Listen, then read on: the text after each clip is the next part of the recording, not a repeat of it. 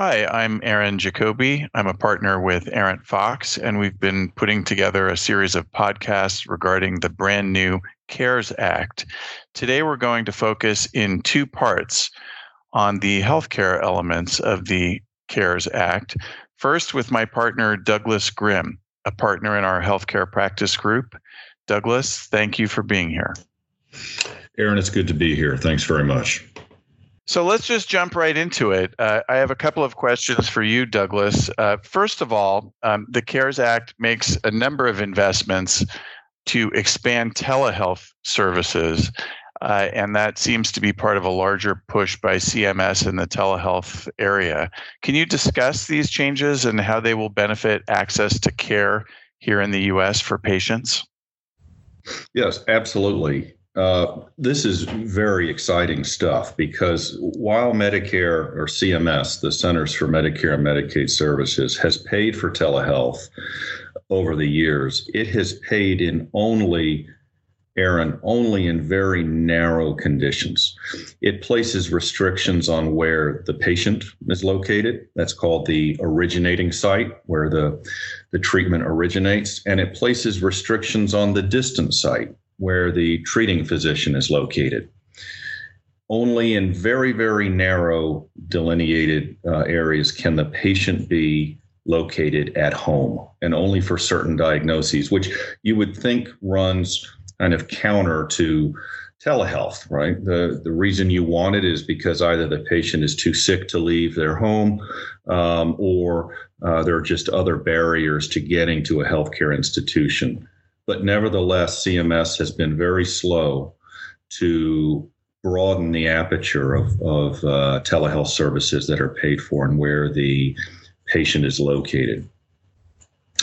And telehealth under Medicare is only paid for if the patient is located in a rural area. So if you're in Midtown Manhattan or downtown Los Angeles, Medicare will not pay no matter what the diagnosis is, no matter the age of the Medicare patient. You have to be out in a rural area.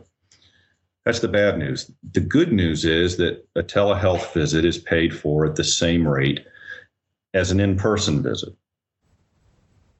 provided that uh, the visit is real time audio visual. So, no telephone calls. You have to be uh, on video. Um, if you're located at home, uh, FaceTime and Skype are okay, but otherwise, uh, you need you need TV, no calls.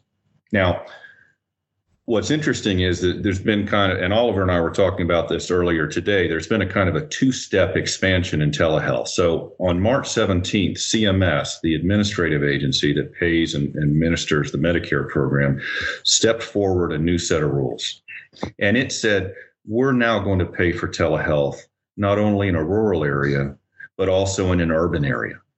And we're going to pay if the patient is at home for all telehealth diagnoses, which has now been broadened to include what we call E&M visits or evaluation and management, or what a normal person would call an office visit.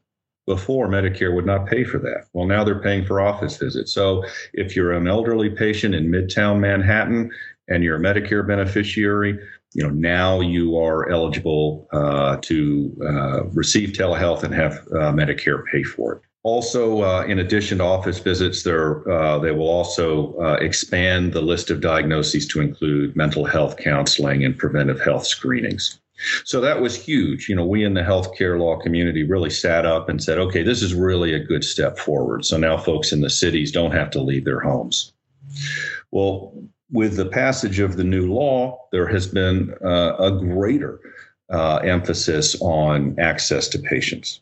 Now, the distance site provider can be located in additional locations. So, as I said earlier, the patient can be located at home. Well, remember, the provider needs to be located in certain locations as well. And if the provider is not located in one of those locations, then Medicare will not pay for the visit. Well, now they have added rural health clinics and federally qualified health clinics to federally qualified health centers, rather, uh, to the list. So again, you're seeing a, a, a loosening of the rules by CMS. Significant funding has been allocated, 180 million for rural telehealth services, 14.4 billion for Veterans Affair telehealth services. So that's a good thing. And and I'll close uh, with this point, which is again uh, very significant. The new law has authorized the Secretary of Health and Human Services, Alex Azar, to reduce the audio visual requirement for telehealth services to audio only. So no longer uh, do you have to have FaceTime or Skype. If you have a telephone call, that's okay. But the secretary has to authorize that, and the secretary has yet to do so. So we are keeping a close eye on that every day to uh, see if Secretary Azar makes that move. That's all very interesting and and quite a lot of uh, improved access for for telehealth. You know, it seems that notwithstanding the the crush of patients entering hospitals, that hospitals are still struggling with regard to lost revenue for all the elective and non-essential uh, surgeries and other medical care that's that's not going on because of making room for the coronavirus. Is there anything the bill is doing to accelerate Medicare or other sorts of payments to providers to ensure they can have funding they need to continue operating? That's a great question. And I know Oliver's going to touch on that later on because he and I were speaking about that again earlier this afternoon. But but CMS has always maintained a advanced payment program for national emergencies or disasters. So it's always been in place. It just hasn't been activated. So let me step back and just give our listeners just 30 seconds on Medicare payment.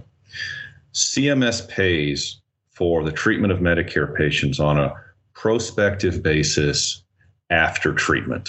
So that sounds like a contradiction in terms, but really what that means is Medicare pays a predetermined amount based on the diagnosis and treatment of the patient after the patient has been discharged. Usually 18 to 30 days post discharge, the hospital will get a check. But if you come in with, say, pneumonia, the hospital is going to know within a reasonable dollar amount how much they're going to get for that treatment. So they are encouraged to keep their costs low and uh, practice efficient and effective medicine. But then they have to wait about a month after that patient is discharged before they get paid. Under the new bill, providers and suppliers can now request payment up front before they've taken care of patients. Most providers and suppliers can request 100% of Medicare receipts for a three month period going forward. Inpatient acute care hospital, so probably what you would think of as a you know a general acute care hospital, children's hospitals, and certain cancer hospitals can request Medicare payments for a six month period. So that's huge. And following the request, CMS is to review and make payment within seven days. Now, CMS itself in Washington, D.C. or in Baltimore actually won't be making the payments. Medicare administrative contractors, you know, private uh, private contractors will be processing the, those applications. But but nevertheless, uh, payment up front should ease the financial burden for these hospitals.